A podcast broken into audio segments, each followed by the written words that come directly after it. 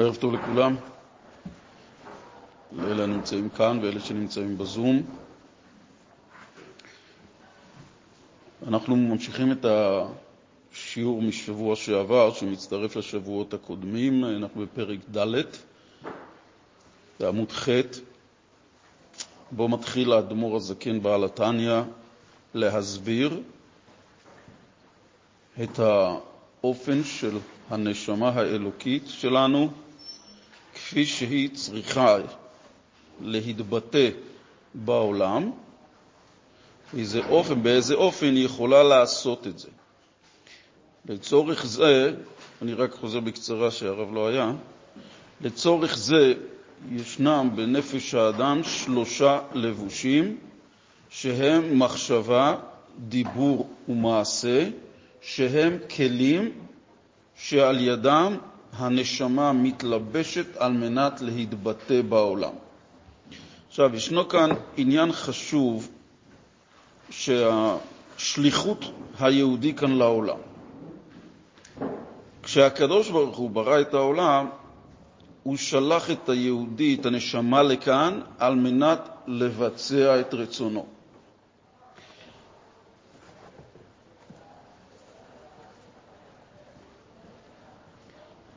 ההקדמה לנושא, האם אנחנו מרגישים שליחים של מישהו? כל אחד יודע, כאשר הוא נשלח על ידי מישהו מכובד בעיניו, לבצע דבר מסוים, והוא אומר לו, אחרי שאתה מבצע את מה שביקשתי, תחזור אליי, אל תתקשר, תחזור אליי להגיד לי שביצעת את השליחות. אדם כזה מתייחס לשליחות כקל רגליים לרוץ ולבצע את דברי המשלח החשוב בעיניי מתוך שמחה וטוב לבב. הקדוש ברוך הוא שלח אותנו לכאן, והבעיה, שככה אנחנו רואים אותה, שאנחנו כשליחים שלו לעולם, לא בדיוק מקיימים את עבדו את השם בשמחה, מכיוון שאנחנו לא כל כך מודעים שהוא שלח אותנו. אנחנו מרגישים שאנחנו בפני עצמנו. אף אחד לא שלח אותנו, אנחנו לא חווים את זה גם.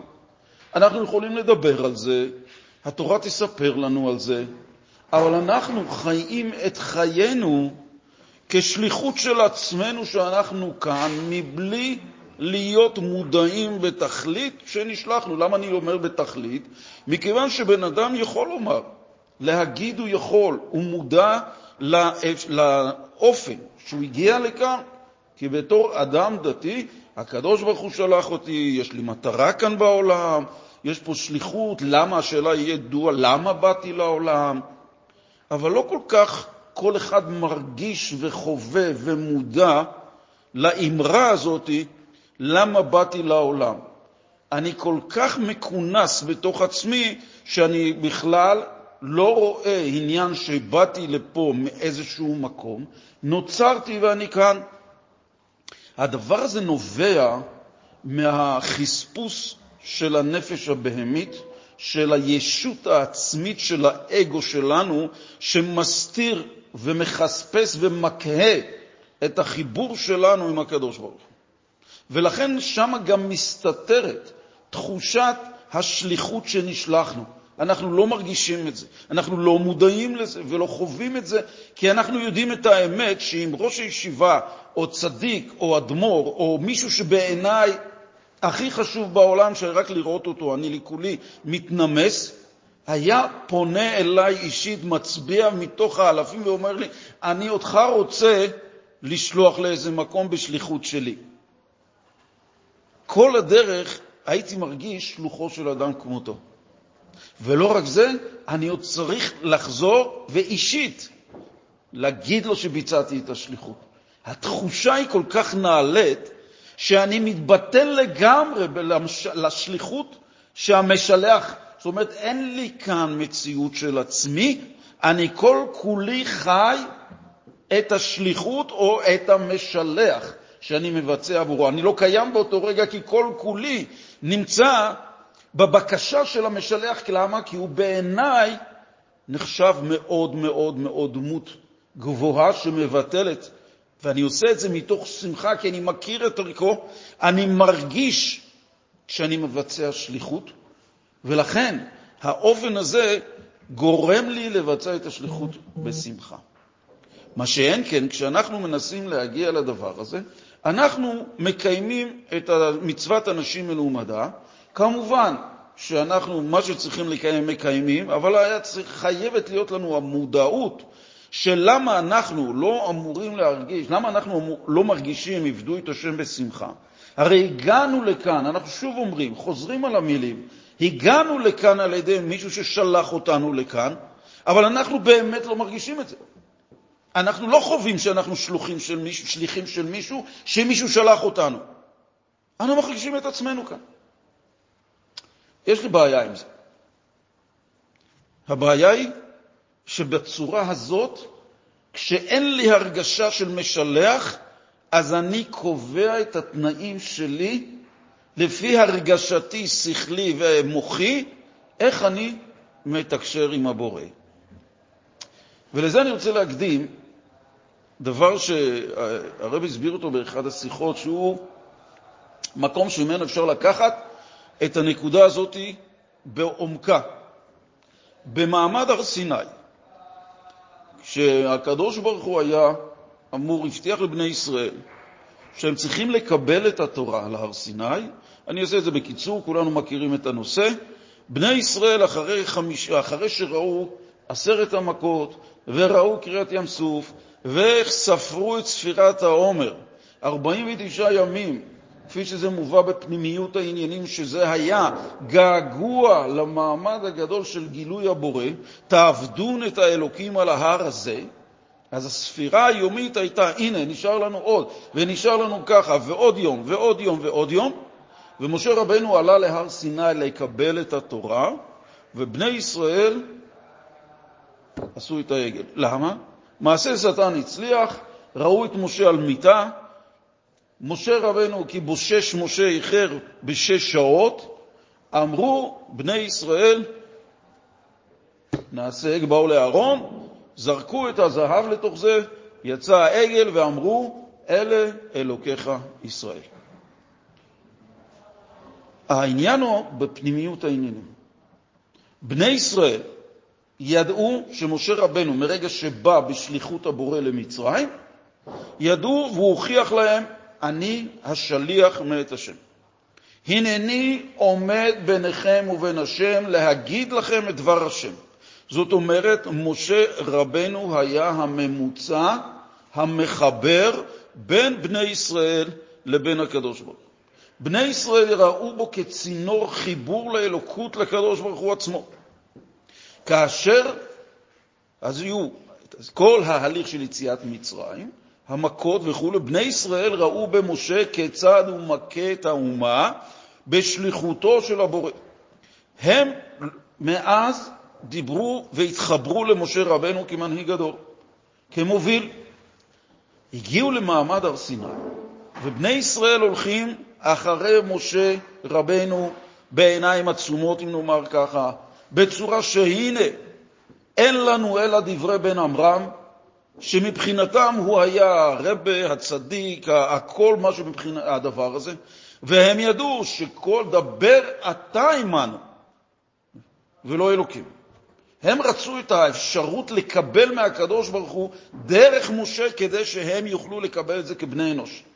הם העריצו את משה כמחבר. כאשר הגיע מעמד הר סיני, ומשה רבנו בושש לבוא, אז הם זוכרים שכאשר הקדוש ברוך הוא וירד השם על הר סיני, כתוב שהקדוש ברוך הוא ירד עם כל הפמליה שלו על מרכבה של אש. בני ישראל, כשראו את המרכבה, ראו מבחינה רוחנית, ראו את האופנים, שהאופנים מורכבים מארבע דמויות. ארבע דמויות הן פני השור, פני הנשר, פני אריה ופני אדם. הפנים של האופן בפני השור היה הכי קרוב לקדוש ברוך הוא. רק היה קרוב במרכבה, והם ראו את הדמות הקרובה אליו, והם אמרו, והם אמרו, תראי, הרב, לא, יש פה מקום ויש מולי מקום, פה, הנה, פנים בפנים. בסדר, לא להיכנס. יופי, חזק וברוך. הם ראו את האופן הקרוב אל השם, והם אמרו, כל מי שקרוב למלך, הוא יושב על האוזן של המלך. אז אנחנו ניקח את מי שקרוב לקדוש ברוך הוא, ראינו שזה פני השור, ולכן נבחר את הדמות הכי קרובה, ונבנה אותו כמנהיג, שדרכו, והם לא אמרו שזה מצד עבודה זרה, הם אמרו, אלה אלוקיך ישראל, שדרכו אנחנו נתחבר מכיוון שאין לנו מישהו אחר עכשיו שיחבר בינינו. בני ישראל רצו להישאר מחוברים לקדוש ברוך הוא. קיבלו את התורה במעמד הר סיני, והמחבר ביניהם נעלם להם. אז הם בחרו דמות. רגע, רגע, בסדר, רגע. אנחנו, באמצע. אם כן, כאשר בחרו את זה, והם בחרו, אם כן, לברוא, לקחת מנהיג שיהיה קרוב אל השם, להמשיך להנהיג אותם, כל המטרה שלהם בעשיית העגל הייתה שיהיה להם מחבר בינם לבין השם. אז אם כן, למה עד היום אנחנו סופגים מחטא העגל הזה לכפר, והעונש שהיה, והקדוש ברוך הוא אומר למשה, רד כי שיחת עמך, לא עמי כבר, זה עמך. הקדוש ברוך הוא התנער מאיתנו כביכול, ואמר לו, עמך חטא. והעונש על חטא העגל וכו' וכו' וכו' כאשר אנחנו... השאלה העולה מתוך זה, הרי בני ישראל ואהרון התכוונו לעשות חיבור מחדש עם הקדוש. החטא שהיה פה, בכל אופן הם חטאו, מכיוון שחיבור עם הקדוש ברוך הוא נקבע רק על ידי הקדוש ברוך הוא. לכל אורך הדורות ניסו אומות, אימפריות, ערב רב, מתייוונים וכו' וכו'. עד היום כל מיני תנועות, כל מיני רעיונות ועמים ליצור קשר עם הקדוש ברוך הוא בדרך אחרת, ולא צלח להם, ולא משנה גודלה של אותו אימפריה. וגם שרצו להשמיד אותנו, והשמידו והכריחו שאנחנו נאמץ את אותה דרך, אבל המסירות נפש של עם ישראל לקרוא שמע ישראל, השם אלוקינו, השם אחד, זה לא סתם קריאה שנבחרה. מכיוון שהחיבור של הקדוש ברוך הוא באותיות י' כו' ושם אלוקים מבחינתנו זה דבר אחד, אלוקים אמנם זה הטבע, אבל יש מעל הטבע שאתם רוצים לשלול את זה מאיתנו, ואת זה אנחנו לא מוותרים. לכן מה נוצר מכך? נוצר מכך שעם ישראל, שתמיד השתמש בדרך לעבוד את השם על פי מהנחיות שבאו מהקדוש ברוך הוא. ולכן עם ישראל קיים וממשיך באופן נצחי. מה שאין כן, כאשר מישהו אחר קובע את החיבור עם הבורא, החיבור הזה הוא נחשב לחטא, עבודה זרה, וממילא גם הוא מתבטל עם הזמן. גם אם יש כאלה מתייוונים, ויש כאלה ציונים, ויש כאלה שכולם רוצים לדאוג לנו. גם משה, משה מנדלסון וכל אלה שהיו המשכילים, כולם רצו לדאוג ללימודי הליבה שלנו. במשך כל השנים. השתנו, הזמנים השתנו, זה היה עבר, תתקדמו, אתם פרימיטיביים וכו' וכו'. פעם בחלוקת דולרים, שהרבה נתן לצדקה כל יום ראשון, עבר איזה מישהו ודיבר עם הרבה, ואז הרבה אמר, הוא אמר לרבה, אנחנו לא צריכים להיות פרימיטיביים כמו בימי הביניים. אז הרבי אמר לו, מינה לך לדעת, מאיפה אתה יודע שבימי הביניים היו פרימיטיביים? זאת אומרת, זה ביטוי שכביכול משתמשים, והיו בימי הביניים הרבה משכילים. לכל דור ודור יש את שלו, כל שכן חכמי ישראל. אבל בנקודה כאן שרצו לומר, שהיו כאלה, כמו שישנם היום, שאנחנו, אגב, רואים אותם, אנחנו חווים אותם, שדואגים לעתיד שלנו, דואגים לילדים שלנו וכו', שמה בעצם הם זה? תשנו את דרך החיים שלכם. אבל דרך החיים הזאת תוביל אותנו בסופו של דבר למה שאולי אחרים מתכוונים, שזה ניתוק מהבורא. ולכן האופן, החיבור שלנו עם הקדוש ברוך הוא, נקבע על ידו. ואם הוא אומר שאנחנו צריכים להניח תפילין, ואנחנו צריכים לשמור שבת, ואנחנו צריכים לקיים תרי"ג מצוות, זה קביעה שלו בדרך למלא את רצונו. כל אופן אחר, זה נקרא עבודה זרה, כי זה זר. ועבודה זרה לאו דווקא שמדובר על פסלים. גם המחשבה שלנו, יש לנו מחשבה זרה. מחשבה זרה זה שונה מרצון השם. ולכן האופן הזה של החיבור בא מידי הקדוש ברוך הוא. במה דברים אמורים? למה הייתה ההקדמה הזאת? מכיוון שבעל התניא, וגם פה בהמשך, מסביר לעומק יותר את הסודות של החיבור עם הקדוש ברוך הוא. אופן העשייה הרוחנית, הנפשית, המעשית של מחשבה, דיבור ומעשה, הוא מצד החקר שהוא חקר, מצד הצדקות שבו, כפי שהוא כתב, שנים שנים ישבתי וחקרתי והגעתי למצב שאפשרו את התובנה למלא את רצון השם, הוא בא והעלה את זה על ספר התניא, והרבים לאחר מכן פענחו את זה, הרחיבו את זה, נתנו את זה בשפה הרבה יותר אה, אה, יורדת ומפשיטה, שעד כדי כך שדברים רוחניים, לכאורה קבליסטיים, יצליחו להתקבל בשכל אנושי של אנשים כערכנו. ומה כל הדבר הזה?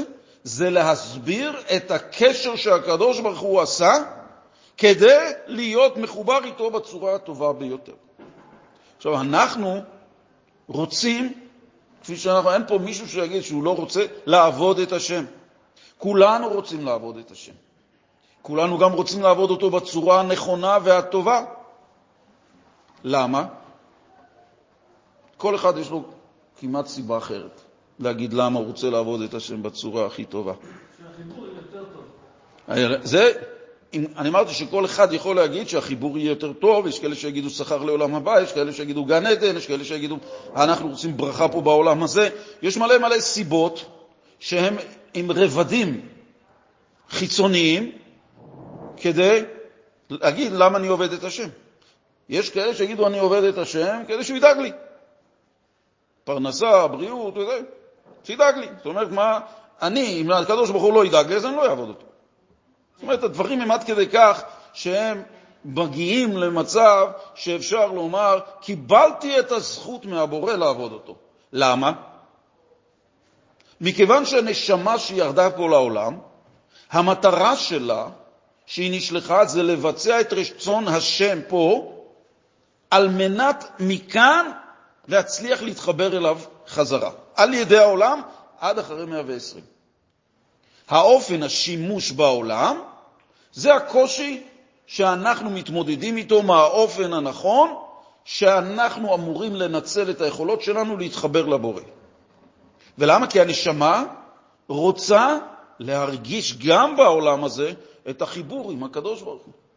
אז הדרכים שישנם, מציג בעל התניא את שיטתו, בוחן משקף את נפש האדם ואומר, תשמע, זה מה שיש לנו בנפש.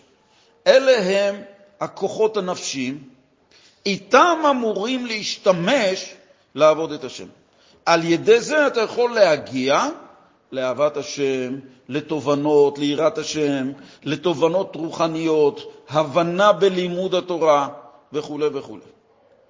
האם יכול להיות האדם שהחיבור שלו יהיה טוטלי עם הקדוש ברוך הוא. זאת אומרת שהחיבור נעשה בצורה כזאת שהוא כל כולו בורא. כמו שאומרים, עבד מלך מלך. העבד של המלך, שהוא כל כך חי את המלך, שאין לו שום מציאות של עצמו, אז אומרים שהעבד של המלך הוא כמו המלך. מרוב שכל כולו חי את, ה, את המלך שלו. הנשמה, הרצונות, הדמות, האישיות. אה, עבד כזה, אחרי שהוא מפסיק לעבוד את המלך, הוא צריך שיקום. למה? הוא צריך לצאת מהדמות שהוא היה בה כל חייו ולחזור לעצמו, לדמות שהוא נולד איתה. הוא כבר לא ליד המלך. אז גם הרצונות שלו וכוחות הנפש שלו וכל מה שיש לו והמחשבות הם תמיד מחשבות מלך. לזה, בדרגה הזאת זה נקרא צדיק, שאין לו דבר שמפריע לו בחיבור שלו עם הקדוש ברוך. עכשיו, ההקדמה הזאת הייתה למען מה שהרבי כאן מסביר בפרק ד'. בפרק ד', אם זכור, בשבוע שעבר, שלמדנו על שלושת כוחות הנפש. כוחות הנפש, סליחה, על לבושי הנפש. יש לנו הרי עשר כוחות שיש בנשמה. תחזור שלגבי עכשיו הרב מסביר, הבעל התניא מסביר, לגבי הנפש האלוקית, לנשמה. אחר כך הוא יסביר על הנפש הבהמית. אבל הוא מתחיל עם הנפש האלוקית, שהנשמה, שיש לה עשר כוחות, שכבר למדנו חוכמה, בינה ודעת, ועוד שבע מידות. חסד, גבורה, תפארת, נצח, הוד, יסוד, מלכות. כל אחד זה כוח. אבל הוא עדיין מתמקד בשלושת הכוחות שאנחנו משתמשים בנושא השכלי, חוכמה, בינה ודעת. אלה שלוש כוחות מתוך העשר, הם השכליים. עכשיו, הם, כשנמצאים בתוך הנשמה, הם לא יכולים להתבטא בעולם מכיוון שהם כוחות רוחניים. אז הקדוש ברוך הוא יצר להם לבושים. מה זה לבוש? זה בגד. ניקח דוגמה מעצמנו, כשאנחנו נמצאים בבית, אנחנו נמצאים אה, במקום, בחדר האישי, אז אנחנו מתלבשים איך שאנחנו רוצים, או עם לבושים, או תינוק בן יומו, ללא לבושים. אנחנו צריכים, כדי לצאת החוצה לעולם, לצאת מעצמנו, אנחנו צריכים לבושים שיסתירו אותנו על מנת שנוכל להתגלות בחוץ. ללא האפשרות של הצמצום, זה נקרא, של הבגדים, של הלבושים, לא נוכל להתגלות כלפי האנשים בחוץ. אף אחד לא יבוא לבית הכנסת, חלילה בלבוש שהוא מתלבש בחדרי חדרים. אז מצד אחד הבגד מצמצם, מעלים על האדם, ומצד שני יכול לגלות אותו. על דרך זה כוחות השכל, חוכמה, בינה ודעת, מתלבשים בשלוש לבושים שנקראים מחשבה, דיבור ומעשה, והכוחות הרוחניים האלה של מחשבה, סליחה, של חוכמה, בינה ודעת, כאשר הם מתלבשים בלבושים, מצד אחד הם מתעלמים בתוך הלבוש, אבל על ידום האדם יכול להתבטא בחוץ. זאת אומרת, אם בעולם של החוכמה, בינה ודעת, אז יש לי את החלק הראשוני של החוכמה במחשבה, אז זה ביני לבין עצמי. אם אני רוצה לבטא את המחשבה כלפי, למישהו, למדתי נושא מסוים, או אני רוצה להסביר למישהו משהו, לא משנה מה, אני צריך, הבן אדם לא יכול לקרוא את המחשבה, אני צריך את הדיבור, שהמטרה של הדיבור זה להעביר לזולת את מה שיושב לי במחשבה. למסקנה, ללימוד, לסוגיה, לבקשה, לציווי, לוויכוח, לא משנה מה. הדיבור, אגב, גם נועד רק לזולת. הקדוש ברוך הוא יצר את הדיבור שאני משתמש בו עבור הזולת. ביני לבין עצמי אני לא צריך את הדיבור. אם אני נמצא באיזה אי לבד, אני לא צריך את הדיבור. למה שאני מברך ואני לא צריך את הדיבור? אני אמרתי דיבור שצריך לזולת. נכון כשאתה מברך אתה צריך את הדיבור, נכון שאתה מדבר אתה צריך את הדיבור לקיים, אבל זה שוב, ולא בדיבור שמבטא משהו מהמחשבה. בעיקרון, הדיבור נועד להוציא את המחשבה החוצה. זה לא, זה לא מחשבה, שאת, שנייה, זה לא מחשבה שאתה צריך להעביר מהמוח שיש לך איזה משהו. עכשיו יושב לך משהו שאתה צריך אחר כך לחזור הביתה. אני לא יכול לקרוא את המחשבה שלך, האמת? מה אתה עושה? אתה אומר לי אותה בדיבור, אתה מוציא את המחשבה בדיבור לזולת. הדיבור שאתה משתמש לקדוש ברוך הוא זה מחשבה שאתה בעצם לא, אה, מתפלל בדבר שיכול להיות שהמחשבה בכלל נמצאת במקום אחר. זאת אומרת, המטרה היא, המטרה היא...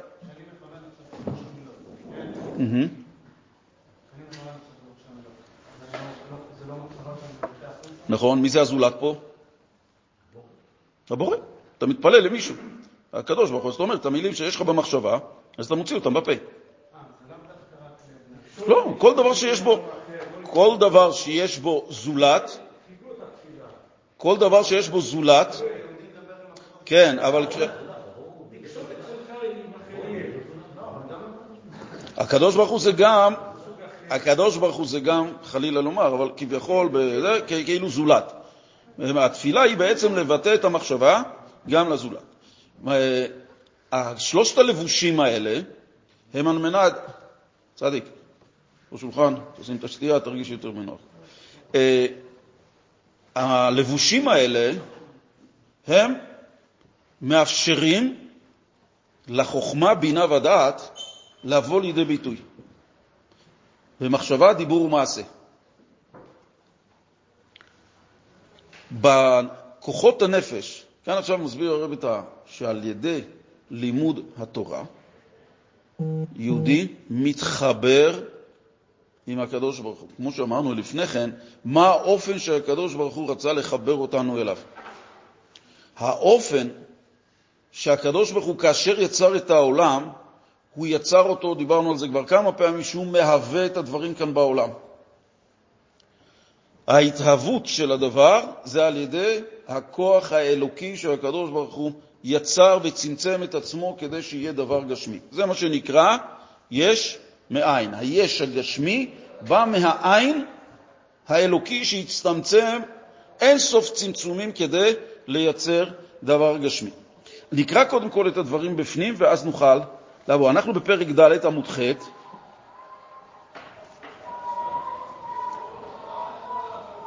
אנחנו הגענו לשורה הרביעית, אבל נקרא מההתחלה. ועוד יש לכל נפש אלוקית שלושה לבושים שהם מחשבה, דיבור ומעשה של תרי"ג מצוות התורה, שכשהאדם מקיים במעשה כל מצוות מעשיות, ובדיבור הוא עוסק בפירוש כל תרי"ג מצוות והלכותיהן, ובמחשבה הוא משיג כל מה שאפשר לו להשיג בפרדס התורה. הרי כללות תרי"ג איברי נפשו מלובשים בתרי"ג מצוות התורה, ובפרטות בחינת חב"ד, חוכמה, בינה, דעת שבנפשו, מלובשות בהשגת התורה שהוא משיג בפרדס, כפי יכולת השגתו ושורש נפשו למעלה. כאן, בחלק הזה, הרב מדבר על עניין של חוכמה, בינה ודעת, ולאחר מכן הוא ממשיך והמידות. אז כאן בעצם החיבור שהקדוש ברוך הוא יצר ליהודי, זה בא ממנו כשהוא יבא את העולם, ובכל דבר הקדוש ברוך הוא נמצא כדי שהדבר יהיה, ואתה מחיה, מהווה את כולם. שוב, זה לא דבר שהקדוש ברוך הוא יצר והוא מנהיג אותו מרחוק. זה שיטת הגויים, השמיים שמיים לשם, והארץ נתן לבני אדם. החידוש של הבעל שם טוב הוא שהקדוש ברוך הוא נמצא בכל דבר, לא שהדבר הגשמי הוא דבר בפני עצמו והוא צריך חיות שהקדוש ברוך הוא יהיה בתוכו כדי להחיות אותו, לא. הדבר עצמו זה הבורא. זה מה שנקרא, אנחנו חוזרים, אנחנו חוזרים, יש, יש כוח שנקרא כוח הפועל בנפעל. יש בריאה, כי כתוב בראשית ברא אלוקים. יש עולם. אבל מי ברא אותו? באיזה אופן? זאת אומרת שמה? אז הדבר עצמו זה הקדוש ברוך הוא. אם הוא מהווה אותו... זה חיות הבורא. יפה, אנחנו... זה דבר נפרד. אנחנו, זה דבר נפרד מאיתנו, אוקיי? זה דבר נפרד מאיתנו. אנחנו לא עובדים את השולחן. נגיד, או, הקדוש ברוך הוא נמצא פה, אז מה הבעיה לעבוד את השולחן? אנחנו עובדים את הקדוש ברוך הוא. לא, זה עבודה זרה. אנחנו מדברים על התהוות שאין שום מציאות שאנחנו אומרים אין עוד מלבדו. הכוונה היא שאין, לא שאין אלוקה נוסף או שונה ממנו, אלא הכוונה שאין שום מציאות נוספת חוץ ממנו. זאת אומרת שאין מציאות, הכוונה שכל דבר שבעולם הוא בעצם הוויה שנמצאת מכוח הפועל בנפעל, שזה כוח הבורא שפועל בדבר. בסדר? עד כאן? אוקיי. אנחנו כבר הדגשנו שהדברים האלה לא באים רק בגשמיים. המחשבות שלנו זה כוח הבורא, שזה פועל בנו, זה מחשבה, זה בורא. השאלה מה אנחנו עושים עם המחשבה. רק העניין הוא שאנחנו מדברים כאן על הדרך שהבורא יצר מצידו להתחבר איתו, אוקיי? אז אם כן, הלבושים האלה, שהקדוש ברוך הוא יצר את הנשמה והוריד אותה למטה ונתן לה עשר כוחות, בעשר כוחות האלה ישנם 613 אה, נימי נפש שהם כוחות נפש המכוונים ל-613 תרי"ג המצוות. בספר התניא בהמשך מדמה ואומר את זה בעל התניא על הפסוק כי יעקב חבל נחלתו, החבל זה כמו שזור, סליחה, מ-613 נימים. כל נים הוא בעצם מצווה, וכאשר האדם חלילה לא מקיים מצווה מסוימת או עבירה, נים אחד נחתך. כאשר האדם עושה תשובה, יש חיבור חזרה. מתי כל החבל נחתך? בכרת. שאז כל החיבור עם הקדוש ברוך הוא נחתך בעבירות של כרת. אבל כמובן שאין דבר העומד בפני התשובה, אבל בעיקרון יש לנשמה מעבר לעשר הכוחות שלה, יש לה 613 נימי נפש שהם כנגד 613 איברי הגוף. זה כבר העונש. אנחנו מדברים על העונש, באדם כאשר חייב מיתה, אז העבירה שמביאה, למה הוא מחויב מיתה? מכיוון שכבר אין לו זכות קיום בעולם. למה? כי הוא נותק. יהודי שהתפקיד שלו הסתיים, מה קורה לבן אדם אחרי המאה ועשרים? נפטר.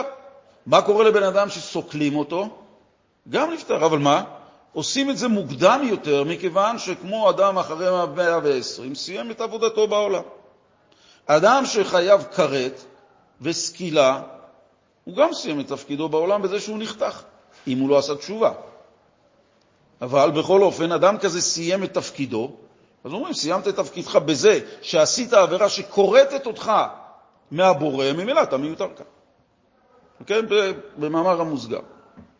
לכן החיבור שיש בין 13 איברי הגוף לבין 13 נימי הנפש, שהם אחד כנגד אחד. נימי הנפש גורמים לתרי"ג מצוות להיות אחד מול השני. עכשיו, מה קורה בעצם? כאשר יהודי בא ללמוד תורה, שימו לב איך החיבור שהקדוש ברוך הוא יצא. יש לנו את החוכמה, בינה ודעת. חוכמה, בינה ודעת לא יכולים להתחבר ללא שיש להם את הלבושים שהם מתלבשים בהם, שזה המחשבה, דיבור ומעשה. שלושתם נועדו לקיים את רצון הנשמה כשהיא נמצאת כאן בעולם. מה המשימה של הנשמה? להתחבר לבורא. דרך איפה היא מתחברת? דרך התורה וקיום המצוות. למה דווקא דרך זה? ולמה לא דווקא שהקדוש ברוך הוא היה אומר, תשמע, תבנה בניין, תתחבר לדרכו אליי? הקדוש ברוך הוא לא ציווה את זה. אבל למה דברים אחרים כן? כי במעמד הר סיני, הקדוש ברוך הוא, כשנתן את התורה, אמר, אנוכי השם אלוקיך.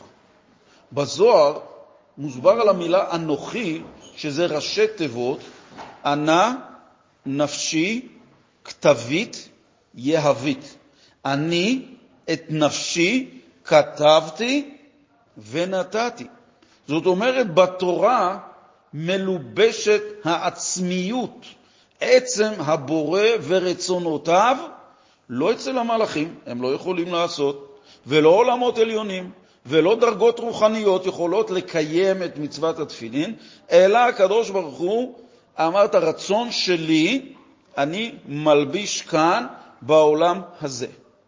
ולכן, הביטוי של הנשמה שהיא רוצה להתחבר עם הבורא, כי נר השם זה נשמת אדם, כמו נר שכל הזמן השלהבת מטפסת כלפי מעלה.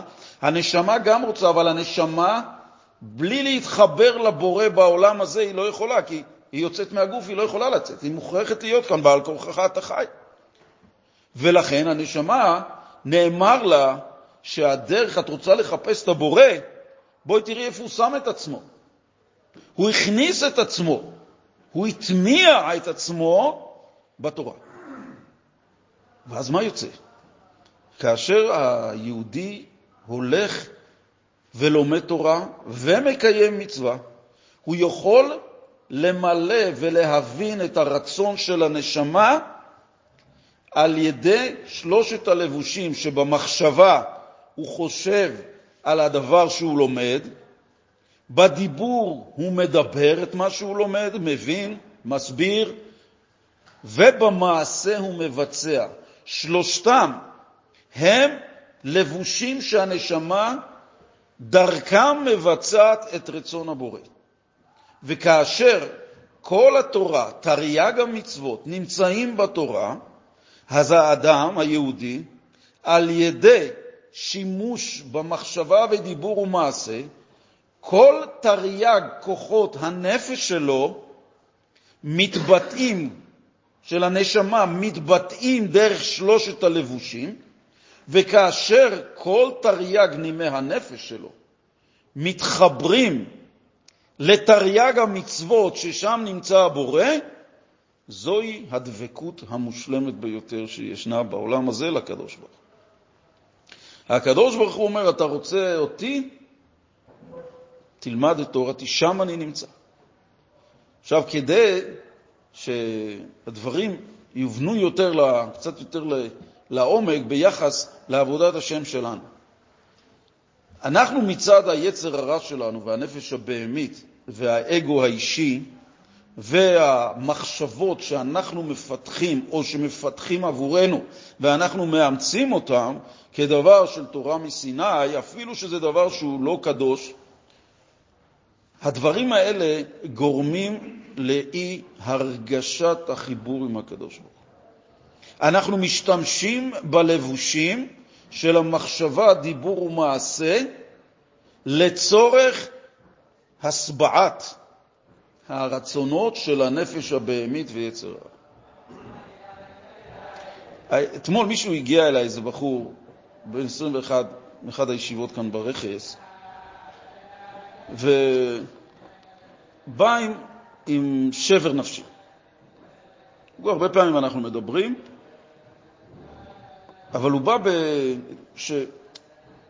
יש לו בעיה מבחינת ריכוז, אוקיי? ויש לו דרישות עצומות מעצמו, והוא רוצה להיות לשאיפה שהעמיד אותו, שהוא רוצה להיות גדול הדור. תהיה גודל. הדרישה כמובן היא דרישה טובה, חיובית, כמובן, להתקיים קנאת סופרים ולהיות זה, זה ממריץ, זה נותן את המרץ.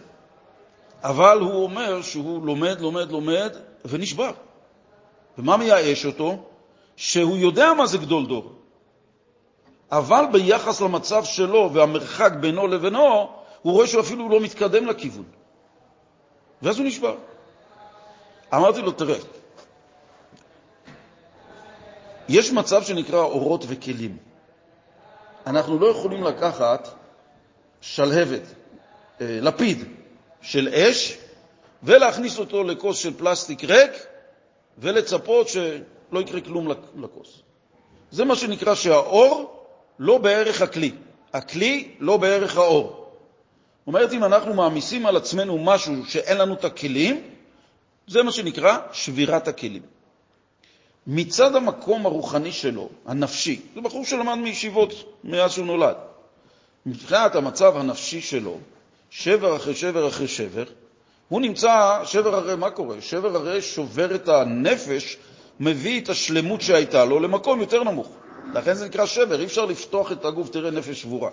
אלא הכוונה היא שהתחושה שלו, שהוא נמצא במקום נמוך, זה מתבטא על ידי עצב, תסכול, אה, דיכאון, חוסר ערך עצמי, ביטחון עצמי ירוד. כל הדברים האלה מאיפה נבעו? והוא מתייחס לזה שזה בא מכיוון שהוא לא, אה, הוא מפחד שהוא לא יהיה גדול דור. הוא לא יהיה גדול הדור. אמרתי, תראה, אתה עובר את המשברים האלה. למי יש אינטרס שאתה תישבר? אתה לומד תורה, אתה בישיבה, אתה בן 21. למי יש אינטרס שאתה תישבר בלימוד שלך? מה הוא אומר לך?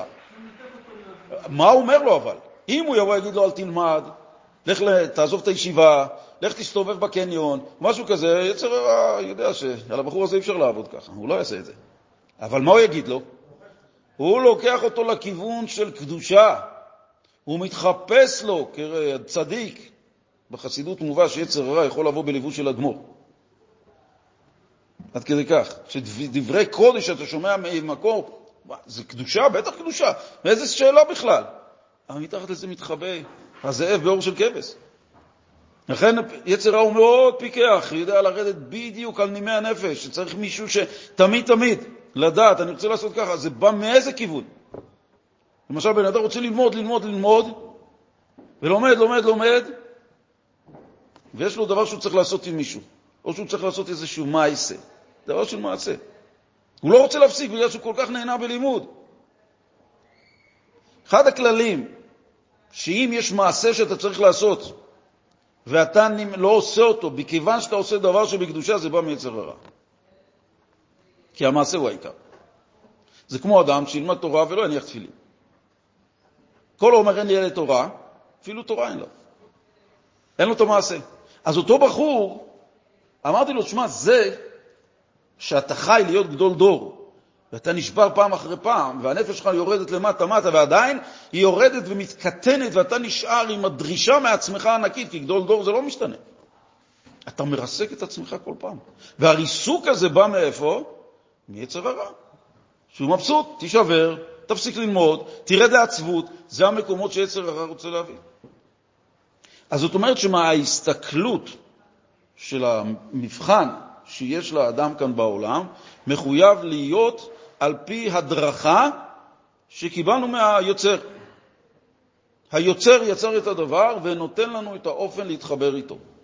עכשיו, של קיום התורה והמצוות, של תרי"ג מצוות התורה, כאשר הוא משלב את 613 כוחות הנפש שלו ב-613 המצוות, וזה נעשה על ידי מה? שהמחשבה והדיבור והמעשה, שלושתם נמצאים בריכוז של ביטוי הנשמה באותם רגעים, אז יוצר לו דבקות בבורא בחיבור שאין חיבור עליון ממנו. יבוא אדם ויגיד, אני אוהב ללמוד, אני אוהב את התורה, ואני לומד אותה. האהבה הזאתי לא מחברת אותו בצורה הנכונה לתורה, הוא מחברת אותו רק לצד החיצוני שבתורה. כלומר, אני אוהב אדם מסוים. למה אני אוהב אותו?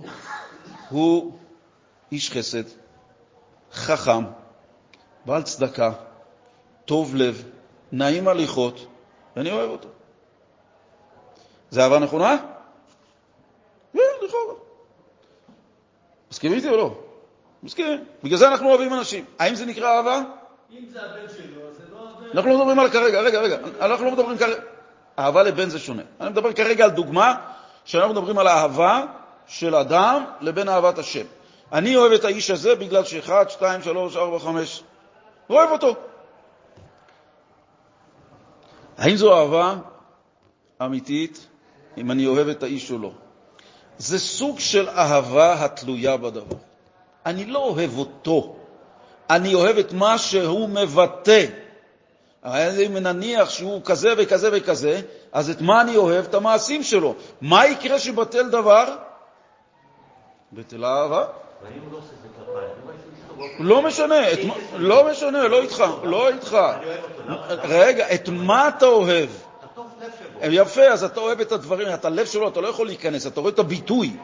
אז מה זה אהבה תלויה בדבר? לא משנה מה הוא עושה, אתה אוהב אותו... אבל נכון, אבל מה יקרה אם הוא לא יעשה את הדבר? אם הוא לא יעשה, אם הוא לא טוב לב. אז לא תאהב אותו. אבל איפה מצוות ואהבת לרעך כמוך? איפה אהבת ישראל? זה אהבת ישראל שהיא נקראת לא תלויה בדבר. אני, כשאנחנו אומרים אני אוהב אותו, זה על דרך שאנחנו אומרים בברכות, ברוך אתה השם. מי זה אתה? על מי הולכים פה אתה? ברור, אבל איזה, איזה דרגה בקדוש ברוך הוא? אנחנו הולכים על אתה, אתה בלי מילים. אנחנו מצביעים ברוך, אתה זה מי שאתה. זאת אומרת, לא בורא, לא חסדן, לא רחמן, ברוך אתה. רגע, רגע, רגע, אין פה דבר שאני אוהב את הקדוש ברוך הוא בגלל סיבה. כי חלילה אם לא תהיה הסיבה, זה אהבה תלויה בדבר.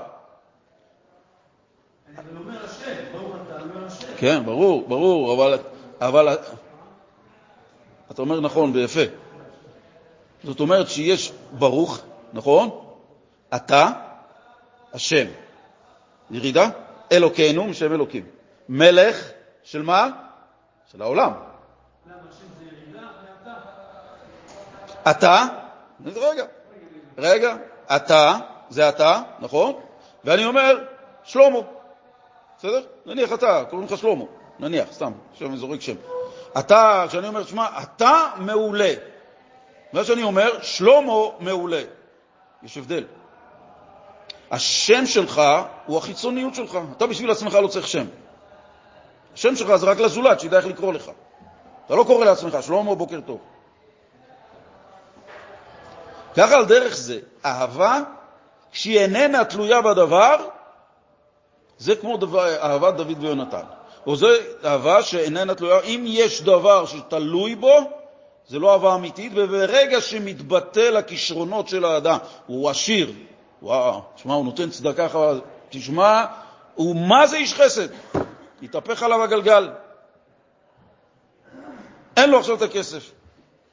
אז יש שימשיכו לאהוב אותו, זה אהבת אמת, כי אוהבים אותו למרות בלי הסיבה שהייתה לאהוב אותו. זה אהבה אמיתית, אוקיי? לאהבה הזאתי, שאנחנו רוצים לקיים את רצון השם, אנחנו רוצים להידבק בדבקות אמיתית איפה שהקדוש ברוך הוא נמצא באמיתתו, ללא סיבה למה אני עושה את זה, למה אני רוצה לאהוב אותו. יש את הסיבות שכמובן, ואהבת את השם אלוקיך, שיש להם סיבות למה. כן, כן. נכון, נכון, הרב אומר נכון, אבל מה? אנחנו, יש לנו מדרגות ורבדים, כמו שקוראים לזה. נכון שאני אכבד את אביך ואת אמך, למה אני עושה את זה? מה? למען יאריכון ימיך. אני רוצה אריכות ימים. האם בגלל זה אני מקיים את זה? או בגלל שמצוות כיבוד הורים זה מצווה של רצון השם. יש לי בזה תוצאות, אין לי בזה תוצאות.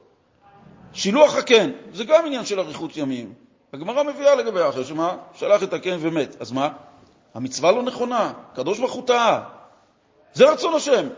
ככה הוא רוצה. אתה רואה, אתה רואה יונה, אתה רואה בהם, שלח אותה, קח את האפרוחים. בסדר? זהו. זה הרצון שלו. למה הרצון שלו ככה? מאיפה אני יודע? יש לו תאווה כזאת, שיהיה לו נתאווה הקדוש ברוך הוא, שיהיה לו פה בית. שנייה, אני כבר חוזר אליך. עכשיו, אם כן, אם אנחנו מדברים פה... רגע, רק שנייה, רק שנייה, שנייה, מחילה, מחילה, רגע, אני אסיים רק את הנושא של האהבה. אהבה, בחיבור שישנו, בעזרת השם אנחנו נרחיב איך החיבור שלנו יכול להיות להגיע לאהבת השם ויראת השם באופן הנכון, כמו שאנחנו מתחברים דרך קיום התורה והמצוות של תרי"ג מצוות, על ידי תרי"ד כוחות הנפש, דרך לבושי האדם, שהנשמה מתחברת למקור שלה, שזה מה שהיא רוצה. להתחבר לקדוש ברוך הוא פה בעולם הזה. אחרי 120 היא תחזור לשם. אבל היא יודעת שהשליחות שלה היא כאן בגוף של אדם, בעולם גשמי, מתוך העלם והסתר, והקדוש ברוך הוא אמר לה, את לא לבד, אני נמצא שם, ואני אגיד לך איפה את יכולה למצוא אותי.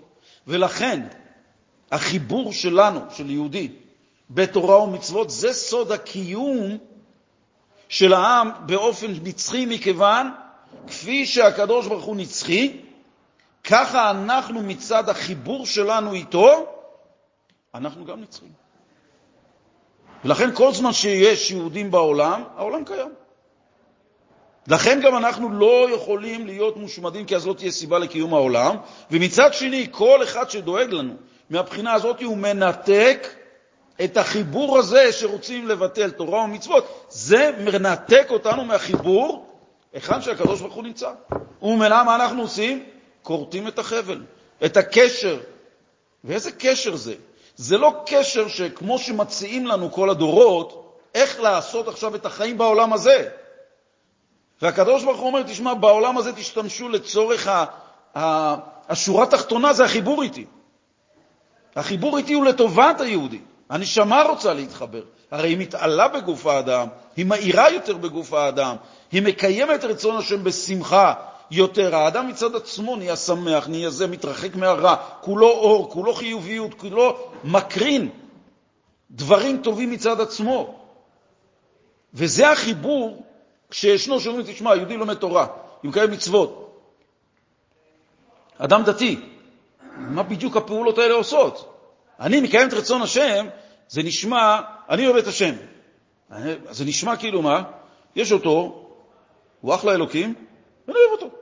זהו, יש אותי ויש אותו, לפעמים אני כן אוהב, לא אוהב, אם הוא יעשה לי משהו רע, אני לא אוהב אותו. ואז יוצא מצב של מה? התורה היא סך הכל כאילו כלי שימוש שמנצלים אותה להרגשה טובה. פעם אני זוכר שעם רחבעם זאבי, זיכרונו לברכה, יהודי יקר, הוא היה מניח תפילין. ובגיל מסוים התחיל להניח תפילין כל יום. והיה פעם איזושהי שביתה שהוא עשה מול הכנסת, ובבוקר הוא הניח תפילין. אז מישהו אמר לו, מה, אתה מניח תפילין כל יום? הוא אמר לי, כן, שמע, זה עושה לי טוב. זה אהבה תלויה בדבר. מה איזה בן אדם שזה לא עושה לו טוב? זאת אומרת, מה זה לא עושה לו טוב? לא עושה לו רע, אבל לא עושה לו כלום. פעולה שהוא צריך לעשות אותה כל יום. אם אין לו את ההרגשה הזאת, לא, שמע, זה לא עושה לי כלום. אני מחפש את ההרגשה, אם אין לי את ההרגשה, אז מה, בשביל מה? כל הכלי השימוש של המצווה, רצון השם, בורא העולם, להשתמש ברצונו האינסופי, כדי שאנחנו, הבני אדם הנמוכים, נרגיש טוב. אבל מצד שני... שנייה, רגע, מחילה, מחילה, הוא רצה לשאול משהו לפניכם. מה רצית לשאול? בסדר? אוקיי, כן.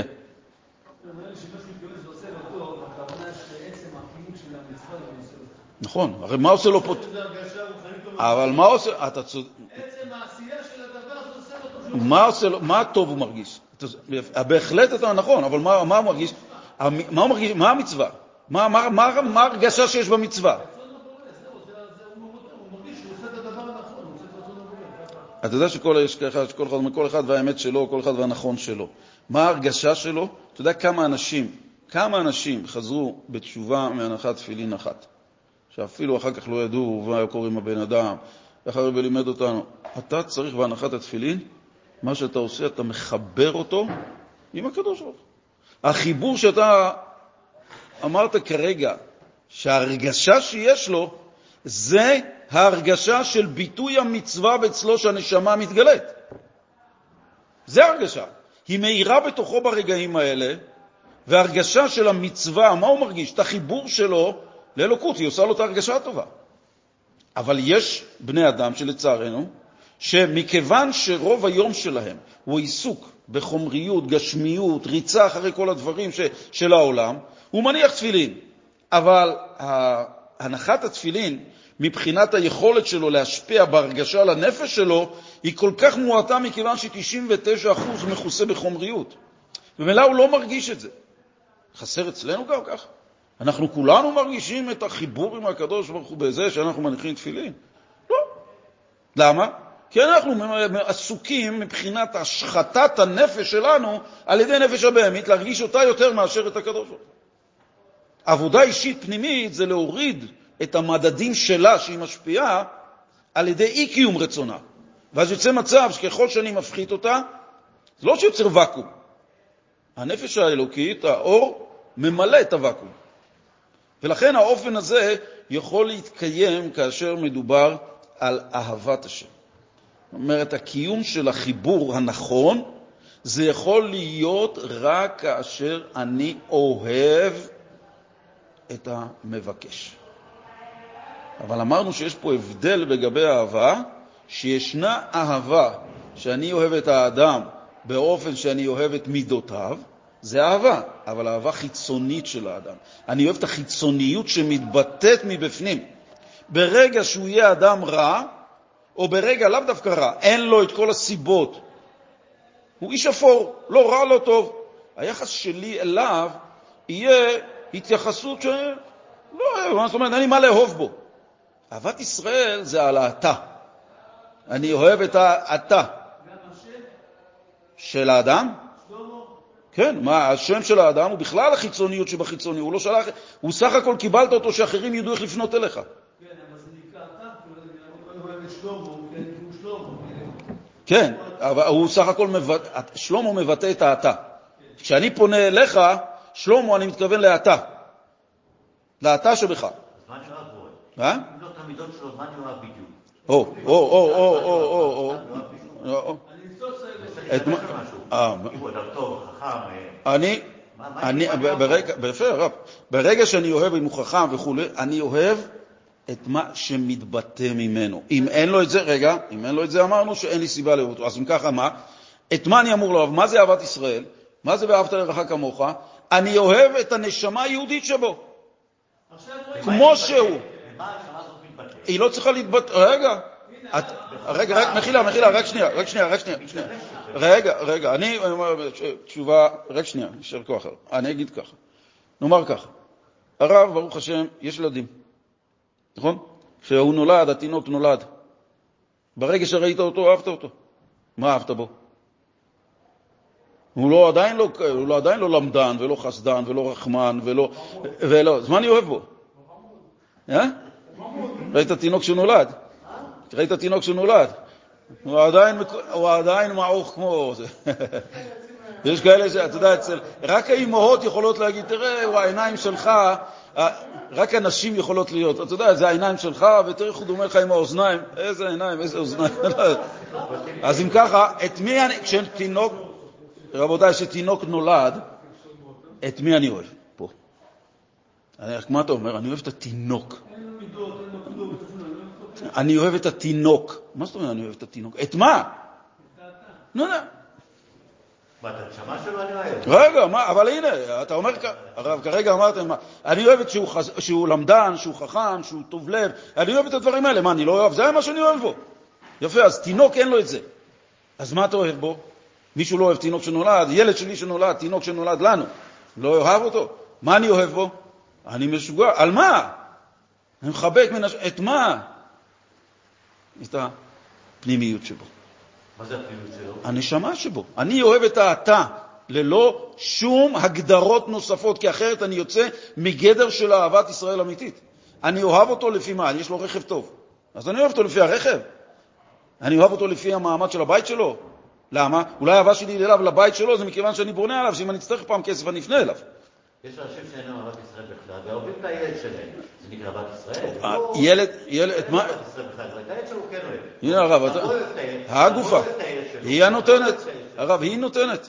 שילד, היא הנותנת, שילד מתנהג לא יפה לאבא שלו, האם אבא שלו שונא אותו, או שהוא אומר, אף על פי שחטא, בני הוא. למה? החיבור של האבא ובן זה חיבור פנימי, נפשי. אז גם לגוי יש את זה. זה.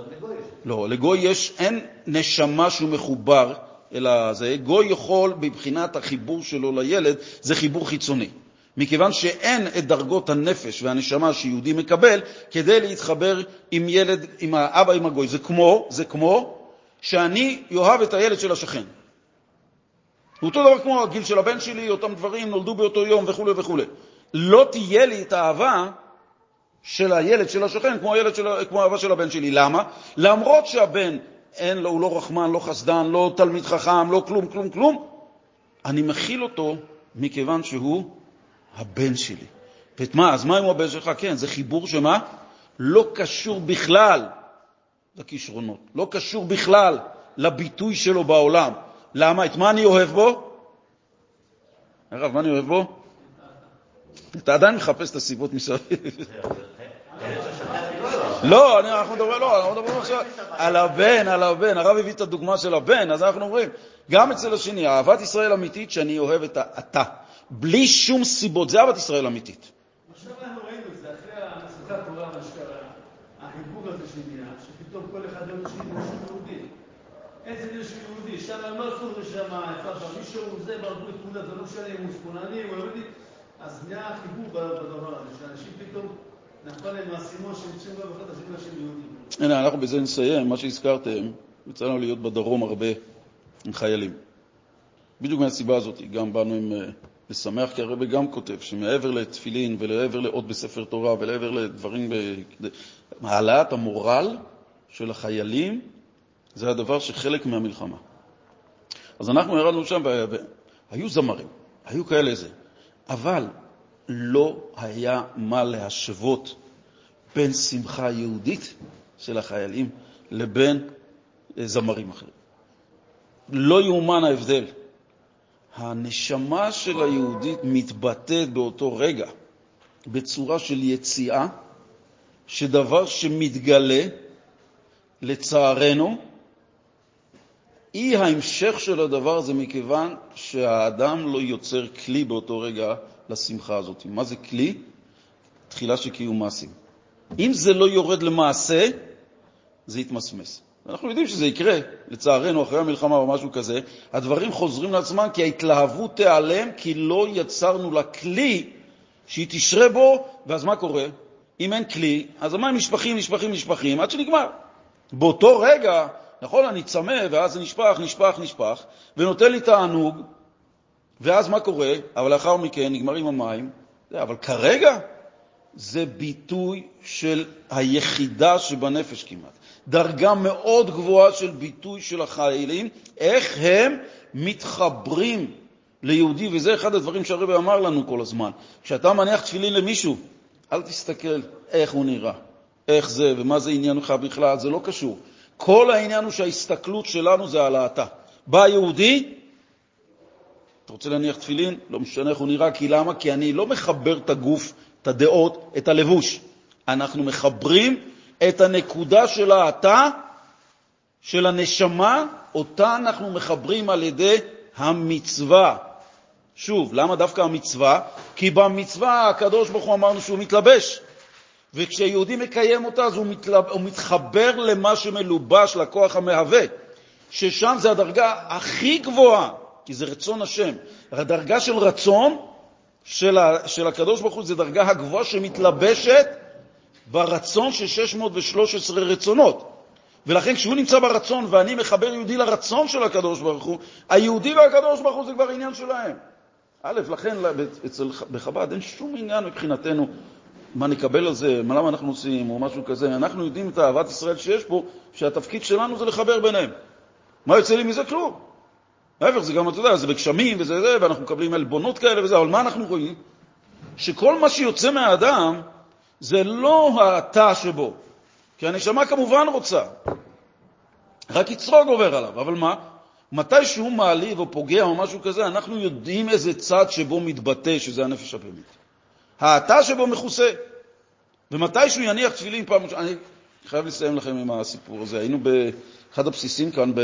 סליחה, מחילה, כן, רציתי להגיד משהו. לא, יש מחלוקת ראשונים בין הרמב"ם לרמב"ם, ורבת לאכול כמוך, האם זה יכול להיות אותו דבר? אני לא זוכר, אחד אומר שזה יכול להיות ממש אותו דבר, אני לא זוכר, הרמב"ם והרמב"ם יכולים ככה ולא ככה. אם זה אהבה שרק תלויה בדבר, ורק אוהבים את הניצוץ היהודי של השני, מה הבעיה לא עושה השני כמוני? אם אני אוהב אותו בגלל שהוא הבן שלי, או בגלל זה, אני יכול להבין שיש מקרים שטוענים שאי אפשר לאהוב את השני כמוהו, כי זה לא מסתדר בטבע של הבן אדם. אם המהות של הלאהוב את השני זה לא, כמו שאמרתם, את כל הדברים התלויים בדבר, אלא לאהוב את הניצוץ היהודי, מה הבעיה אם שאני אוהב את הניצוץ היהודי שבך כמו שלי? זה אותו דבר. מה, איפה זה מסתתר? א', כי אני לא אוהב את עצמי. אני לא אוהב את עצמי במידה שאני צריך לאהוב. למה? כי אני לא יודע את מי בתוכי אני אמור לאהוב. מי זה עצמי? רגע, רגע שנייה. כן, בסדר. אחרי שהתורה לאהוב את השני כמוני, אם אני אוהב את הניצוץ היהודי וכל הדברים נחנמי. זה תלויה בדבר, הרב? הרב, א', ניצוץ יהודי זה כאילו מה? זה דבר שיש, זה זה, אז זה אני, זה זה, מה מה ההבדל? אה, הרב, אתם אומרים ש... קודם כל, השאלה שאמרתם, יישר כוח על השאלה, זה באמת מחלוקת רמב"ן ורמב"ם. אני אומר, יישר כוח על השאלה, כי באמת זה מחלוקת בין הרמב"ם לרמב"ן, האם אפשר לאהוב את השני כמו שאני אוהב את עצמי? מתי הדבר כן לא מתאפשר ומתי הוא כן מתאפשר? הדבר לא מתאפשר כאשר אני רואה את השני כמציאות נפרדת ממני בגלל החיצוניות שבו. למה אני לא אוהב אותו? אה, הוא קמצן, הוא זה, גאוותן, הוא זה. מה אני, את מה אני, לא, מה אני גורם? אני לא אוהב את האדם מצד החיצוניות שלו. עכשיו, איך אני מודד אותו? כפי שאני מודד את עצמי. אני אוהב את עצמי כי אני יודע שאני איש חסד, אני אדם תלמיד חכם, אני מטיב עם אחרים, אני, אני רואה את המידות שלי, לכן אני אוהב אותו, אני לא רואה את זה של השני, אז אני לא אוהב אותו. מה שאמרתם על הניצוץ היהודי. למה אמרתי כביכול איך אני אני את עצמי לא אוהב? מכיוון שאת העצם שבי, שזה הנשמה, השאלה אם אני מודע אליה בצורה כזו שאני מתחבר אליה ואני יודע מי כדי לאהוב אותה. ברגע שאין לי את זה, אז א', אני לא מצליח, אז אני גם לא יהיה לי את זה מבחינתי אצל הזולת. אבל אם אני מגיע לגילוי הפנימי של האתה אצלי, אז מה בעצם אומרים לי? תדע, מה שאתה אוהב אצלך, כולכם זה אותו דבר. לכולם יש את אותו דבר. למה? כי כולנו באנו מאותו מקום, כולנו נפרדנו לגופים, אבל אנחנו בעצם אותו דבר, אז בעצם, אם אני מצליח לאהוב את עצמי במקום שאמור להיות מאוהב, זה האתה שבי, הנשמה, העצם, ואני יודע שגם אצלך יש את זה, אז זה יכול להיות כמוך. אם לא, אז זה רק את הדברים החיצוניים. והדברים חיצוניים כמובן לא מביאים לאהבה, אה, לאהבה אמיתית. זה דבר שלא מתאפשר. מה רציתי לסיים? היינו ב... אה? לא, לא, היה איזה משהו שהיינו בבסיס כאן. כן, כן, אני רק לא זוכר איך קישרתי את זה. תפילין, כי דיברת על התפילין. לא, לא, זה היה משהו אחר, כי היינו שם בלילה. אה. אה, אבל בכל אופן, העניין של אה, אהבה, שוב, אנחנו בעזרת השם בשבוע הבא, כי אנחנו צריכים לגעת בזה כדי לדעת שלימוד התורה, אם הוא יהיה מתוך אהבה, אז אנחנו נגיע לחיבור. כי בלי אהבה, ומהי אהבה, מה סוג האהבה, אם היא תלויה בדבר, לא תלויה בדבר, כלפי הקדוש ברוך הוא, אז אנחנו אוהבים חיצוניות, שאני לא יכול להגיע כמוך, או שאני יכול להגיע למקום שאני יכול לאהוב את השני כמוני, ואז על דרך זה זה אותו דבר, או הפוך. על דרך זה אני אמור לאהוב את הקדוש ברוך הוא, כפי שהקדוש ברוך הוא אומר, אהבתי אתכם, אמר השם, וכו' וכו', אז זה הדברים ש... נכון, אבל החיצוניות זה תלוי בדבר. לא לזה הכוונה באהבת לרעך כמוך, לא לשם אני רוצה להגיע. כי אם אני אוהב את השני בגלל מעלות חיצוניות שלו, אם אין לו אותם אז אני לא אוהב אותו. אז אם ככה, מה, אני מבטל מצווה מדאורייתא, ואז יוצא מצב, אם אני לא אוהב אותו, אני לא אוהב את עצמי גם. מכיוון שאם אני לא מצליח לאהוב את האתה שבו, אז אני לא מגיע לאני שבי. לאתה שבי, ואז אני מתייחס אל עצמי רק גם בחיצוניות הדברים. ואם אין לי אותם, אז אני, אני לא מדבר יפה, אני לא נואם טוב, אני לא לומד טוב, אני מוריד את הערך העצמי. שוב, את העצם שבי, להיות חסר ערך. ואם אני חסר ערך בפני עצמי, ואני יודע שגם הוא כזה, אז שנינו, איך אני יכול לאהוב מישהו שהוא חסר ערך? אז איפה הנשמה האלוקית, ואיפה זה וזה וכו'. אז בעזרת השם, בשבוע הבא אנחנו נמשיך. זה עד כאן. יישר כוח.